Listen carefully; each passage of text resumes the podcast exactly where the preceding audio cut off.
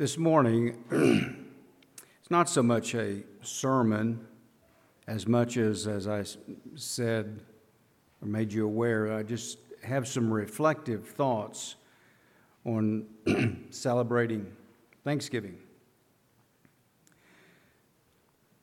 I'm reminded of the prophet Jeremiah that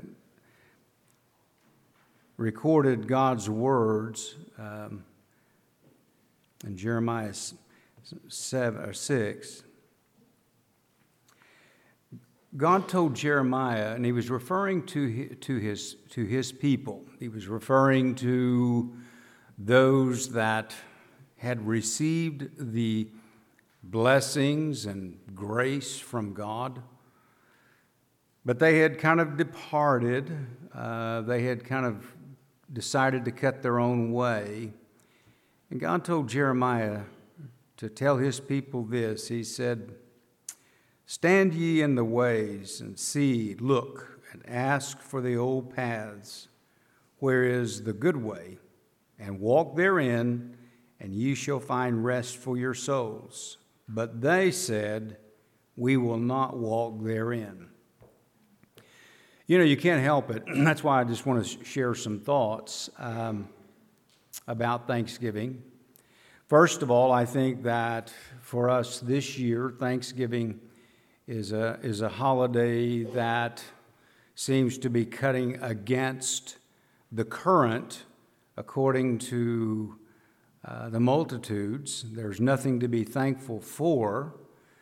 And, you know, I, I, I, as I ponder that or I think about that, I think, but perhaps we're where we are because we have failed uh, to give or be thankful to God for what He has done. And so my text this morning, and it's just a, it's a text from, from the Psalm, Psalm 79. Not to, I'm not going to dismantle it or, or lay out the, the layers. It's just one to think about uh, for a few moments today. Psalmist wrote and he said, So we, your people, and sheep of your pasture, will give you thanks forever. We will show forth your praise to all generations. Even though um, it seems to be a holiday that not only is being, uh, I, I won't say hijacked, but already blown past uh, for the festive holidays, you know, we need to stop and think perhaps this is where we are uh, now because we have been either negligent or we have been or we have ignored what we should have been doing regarding God and his blessings to all of us. We live in a time, we're in a culture, we're in a season where it seems that there is so much unhappiness across the board with everything, everybody, for every reason.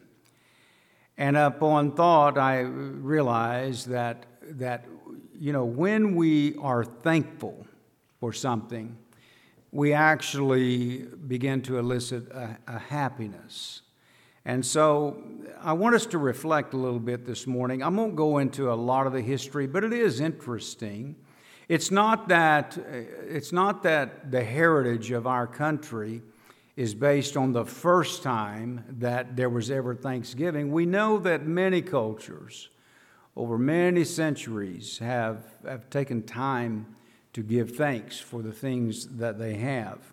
But I want us to consider for us, uh, you know, why we even celebrate Thanksgiving and actually what it, what it means or what it should mean to us. Consider, for instance, what the men and women who broke bread together on that so called first Thanksgiving in 1621.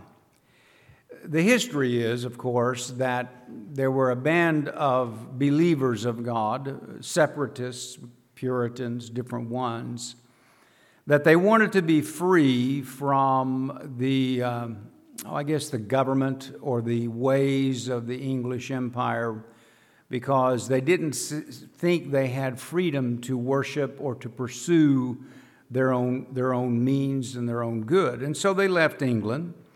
And the fact of the matter is, they found freedom of uh, worship in Holland. They went first to Holland uh, and uh, Leiden, and they found freedom to worship, but it still wasn't quite enough because they, they wanted to be a people that were uniquely separated unto God, whereas in Holland they were just going to become Dutch. So they uh, hired a boat. We, let's see, what was the name of it? Mayflower. They hired a boat, Mayflower, left Plymouth, England.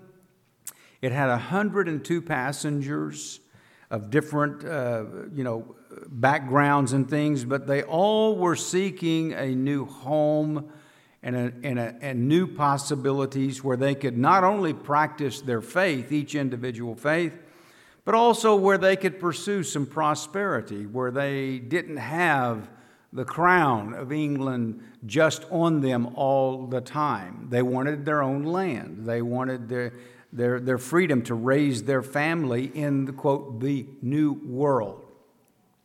So they boarded the, the Mayflower and um, had a very, as writers have said, a very treacherous and a very uncomfortable crossing that lasted 66 days. They got blown off course. Uh, they ended up landing uh, in the wilderness of Massachusetts rather than in Virginia, where uh, others had come before, but not for so much for the faith, but they had come before. And uh, when they dropped anchor there, um, we know that winter was just getting ready to start. So they, they had to hurry and disembark. A lot of the people that came on the Mayflower, um, they were so desperate uh, to, to have this new life that you know, they used to do pamphlets uh, in England. It was kind of like a, you know, travel, what, what we get now. Uh, you know, they had, they had uh, traveler advisories. And for this particular um, trip, one of the, advise, one of the adv- advisories says this first, make your will. So they embarked at, very, at the very beginning on a very, very dangerous, treacherous uh, uh, you know, journey that was no guarantee that it was going to actually take place. So they, they did. They left. They encountered the storms. Uh, when they got there uh, to, to, in Massachusetts, winter was getting ready to come. They had already lost some people on board, and it was going to get much, much worse.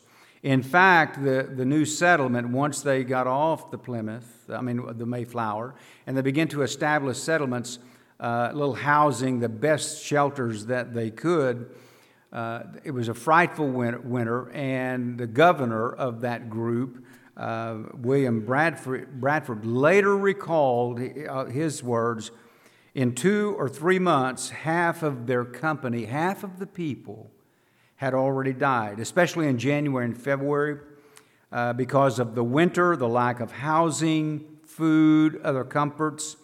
Uh, and he made the comment that sometimes two or three would die in one day.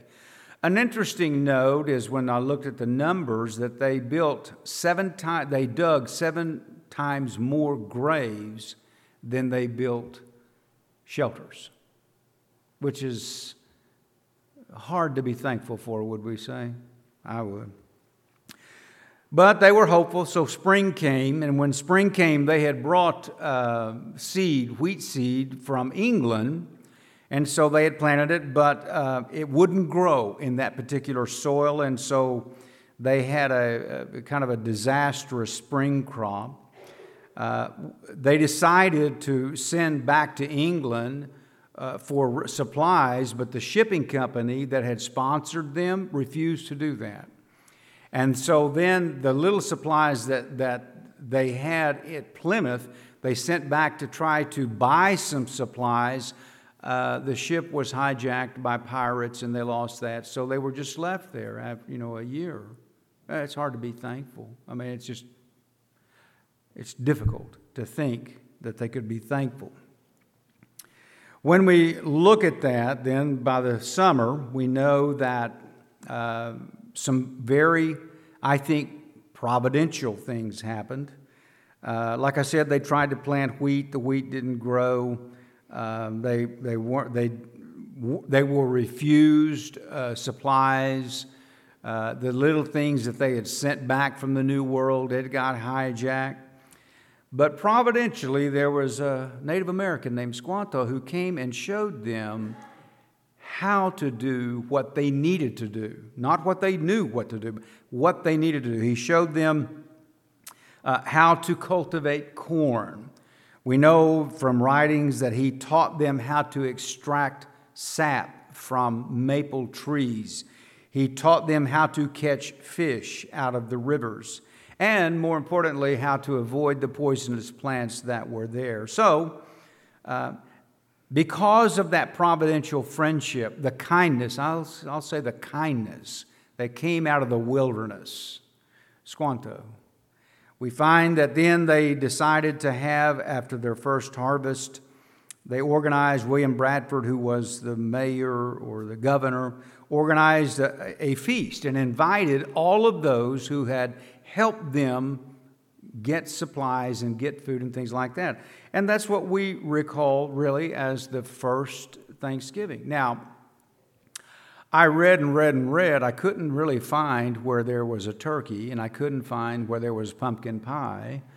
Uh, I think possibly there were turnips. You know, could have been turnips there, which I'll bring this today. But uh, that was not the point, the food what the point was was the kindness that had been shown, the kindness that came out of the wilderness of the new world, and, and, and how that they were able to find uh, a cohesiveness on that day and be thankful. It was a celebratory feast that lasted, they say, for about three days. Uh, Bradford, they had, they had invited all of the uh, uh, Wampanoag uh, tribe and the Massawat tribe, and it just sounded like a, a, wonderful thing, which is why, in my mind, I always look forward to our, our harvest dinner. It's just a reminder that no matter how bad things are or what we don't have, we actually can come together, especially as God's people, and give thanks for what He has done for us in each of our lives. So, my question is this to ponder. If we had been there in 1621 and we, had, and we had seen half of our friends and family die, if we'd suffered through the famine and the sickness and endured one full year of disappointment and tragedy, would we have felt grateful? According to our culture right now, absolutely not we would be trying to find someone to throw under the bus or blame or get out of the way or cancel or whatever in our culture today. But our culture does not determine or shape how we should feel regarding our God, our Creator, and the one who gives us bountiful blessings because, as the psalmist wrote, of his tender mercies that endure forever. So for us this year, I, I've been pondering, and so because I have, I wanted you to also ponder about the things that we can actually give God thanks for. Sometimes we think about what we don't have rather than thinking what we do have. And there's always going to be those seasons where perhaps we have less than what we used to have. But that should not guide our view or our vision to always be thinking of what's lacking, but rather, as was read in the scriptures, what God has provided in His infinite benevolence toward His creation. So, when I chose to read the text, we, your people, the sheep of your pasture will give you thanks forever. We will show forth your praise to all generations. Our founding fathers believed that. very much so. They believed that not only should they, as individuals and as leaders, be thankful, but they wanted all further generations that were going to follow after them to also learn how to be thankful to God Almighty. In fact, if you don't mind, I'll share with you something that uh, George Washington uh, stated in 1789 as a proclamation of Thanksgiving. And in that, I, I find that it's, uh, when you read it, when you read it, it, you, you sense that it's not a political speech, but rather it is a heartfelt rendering of thankfulness to God who had helped them. Here's what he says Whereas it is the duty of all nations to acknowledge the providence of Almighty God, to obey His will, to be grateful for His benefits, and humbly to implore His protection and favor.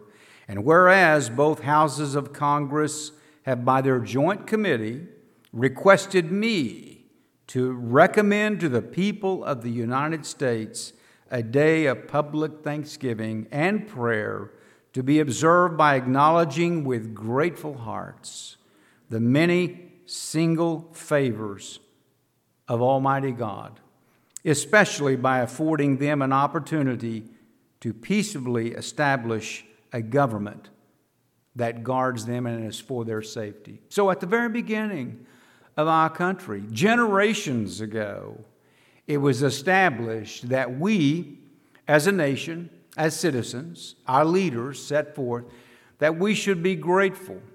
And I don't think that we should just be grateful for the, uh, the daily thing or the things that are happening today, but we should be grateful for several things that we can read about our, our, the, the, the pilgrims who came over. The one thing that strikes me about that was the kindness that they appreciated from the Native Americans in Squanto the kindness and the willingness to bring them in. Unfortunately, man's ways uh, kind of threw a wrench in that, and it didn't last for long. But when it did, things were well. Not only did Abraham Lincoln, I mean, not only did George Washington see the importance of a nation being thankful for what God has done, but his predecessors also, John Adams and James Madison, also instigated and wanted the people of the United States of America to be thankful to God and to aspire to live as God would have them to live, not as they wanted to live. Then Abraham Lincoln, during the midst of the Civil War, he declared the same thing. And in 1863, he declared that there should be uh, a, a, proclamation uh, during the Civil War entreating all Americans to ask God to commend His tender care to all of those who have become widows, orphans, mourners, or sufferers in the civil strife, and to heal the wounds of the nation. That's very striking today. Because right now, we in our country, not only the world, but in our country, um, we have a lot of wounds that are taking place. And when you have wounds, you have infections. And when you have infections, you have seepage. And it's not good. And all of our medicines and all of our attempts to heal these wounds have failed miserably. In fact, sometimes it seems that the remedy is worse than the disease itself. Therefore, let's look back to the old ways, the old paths. It's the good way, is what God said. And let's look back and, and understand that we need to ask God to heal our nation. Not us, but God. But while we're doing that, let's thank God for what He has given to each of us in our lives. As I thought about this, and again, I, I knew, you, you know, uh, that it would not be long uh, because I don't want you to think about 50 things. I just want you to think about one thing. It's very important for us as God's people to never, ever reach that point where we're thinking more about what we don't have rather than what we do have. Here are the things, I just made a quick list as I kind of cinched this down. You're surprised, aren't you? Cinched this down this morning. The people who traveled on the Mayflower were thankful for freedom. We today need to be thankful that God has allowed us to have freedom. It may not be like it was 20, 30, 40 years ago, but it's still the best in the world. And it's because it's based on the premises and principles of God's Word. No matter what people say, no matter how they try to argue it out, it's still nonetheless, and I know because I read all their letters of all of our founding fathers, all of our presidents, they believed in God Almighty and they believed in His providence and they desired His blessing and were thankful when it would come. God has allowed us freedom you had freedom to come today. You had freedom not to come today. And I think it's a, it's a wonderful, wonderful thing that God has allowed us to have freedom, and He will allow us to have freedom as long as we don't abuse it. When we abuse freedom, we will lose it. Secondly, was the kindness. And that's for this year, as I was pondering, that's what really struck me was the kindness of Squanto and all of his tribes and things to come without being asked, without knowing, but to come and volunteer and to give and to be willing to help and show things. I mean, you know as well as I do, if you catch, if you've got a good fishing hole, the last thing you want to do is tell someone where that thing is. You don't. They always ask, well, where is that? Well, it's, it's in the McLean County. Well, where in McLean? Well, it's kind of in the middle. Well, where in the middle? Now they came and they showed the desperate, those who had come from England. They showed them how to make corn. They showed them how to plant corn. They showed them the value of all these things. That is sheer kindness. We should be thankful today for kindness. And I say it with a kind of a caveat. We should be thankful today as God's people for any kindness that is shown today because today kindness seems to be in very short supply. Therefore, we as God's people, we need to be thankful for any of the kindness that comes our way or any kindness that we can give to someone who's in need. Provision. They were so thankful that they did not have to go through a second year like they did that first year. They were thankful for the provision. And because they were thankful for not only what was, what they didn't have, but they were thankful for what they did have for the day, which brings up the words of the Lord Why do you worry about tomorrow? Your heavenly Father will provide for you if you trust Him. Shelter? Yeah, it may cost us, but none of us are on the streets. None of us are under bridges. None of us are without shelter. And if one of us, I'm convinced of this, lost our shelter, we have a congregation full of people who would take them in. We need to be thankful for what we have and what we've been able to experience. We need to be thankful that God has allowed each of us to have a roof to cover our heads and friends to make sure that our heads are covered. Family. Must have been devastating because whole families were wiped out that, that year, that first year. Those who came across on the Mayflower, they would see their children, their mother, their father, their friends lost half in one year. We each need to be thankful for what family can provide in the walk of this life. You know, it was said, no man is an island unto himself. I think maybe Hemingway said that. I'm not for sure. But it's true. If we understand the role and the benefit of family and what it can play with us, uh, play for us and, and help us, then we have to, of necessity, look to God and say, Thank you, Lord, for family. Thank you for moms and dads and children and cousins and aunts and anyone and everyone who always checks and makes sure that our lives are well. And finally, worship. They were so glad that they could worship God in the way that they saw fit. We need to thank God for allowing us to be able to worship God, not as the government sees fit, not, our, not as experts see fit, but as we each in our own individual conscience see fit to worship God, our Creator. We need to be thankful for the opportunity He has given to each of us to give thanks to God. We can thank each other, and I think that that's how we actually learn how to be thankful to other people is if we practice our thankfulness to God. Because I find that it's a contradiction, seemingly a logical contradiction, for me to say that I'm thankful always to God, but I just can't stand the way you look, you know. That doesn't make sense. So, Thanksgiving thoughts this year.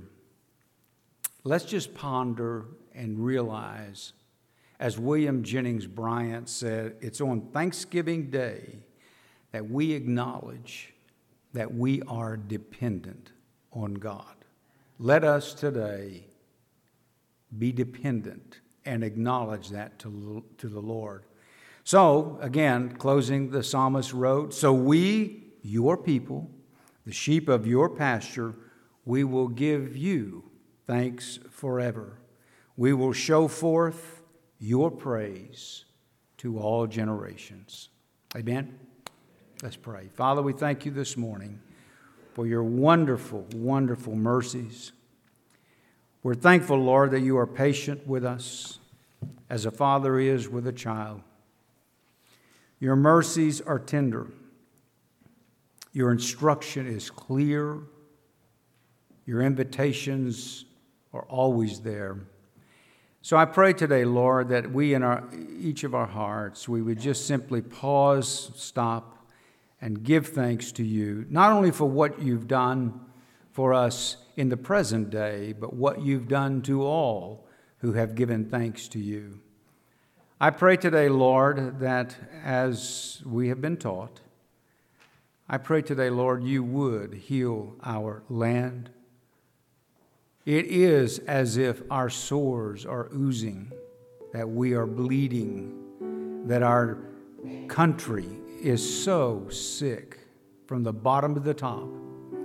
So I pray today, Lord, that you would heal our nations, you would heal us. We know that you hold all governments and the whole world in your hand. But Lord, you wait to hear from your people because you've said if if my people, which are called by my name, will humble themselves, I will hear and I will heal their land. So, Lord, we pray that today as we give thanks to you for what you have given to each of us in our daily lives. In our Lord's name we pray. Amen. Let's stand this morning as we sing this hymn. Uh, it's a good hymn. It's a very. It's a hymn about Thanksgiving. What page? 594. 594. Faith of our Father. As we sing, all right?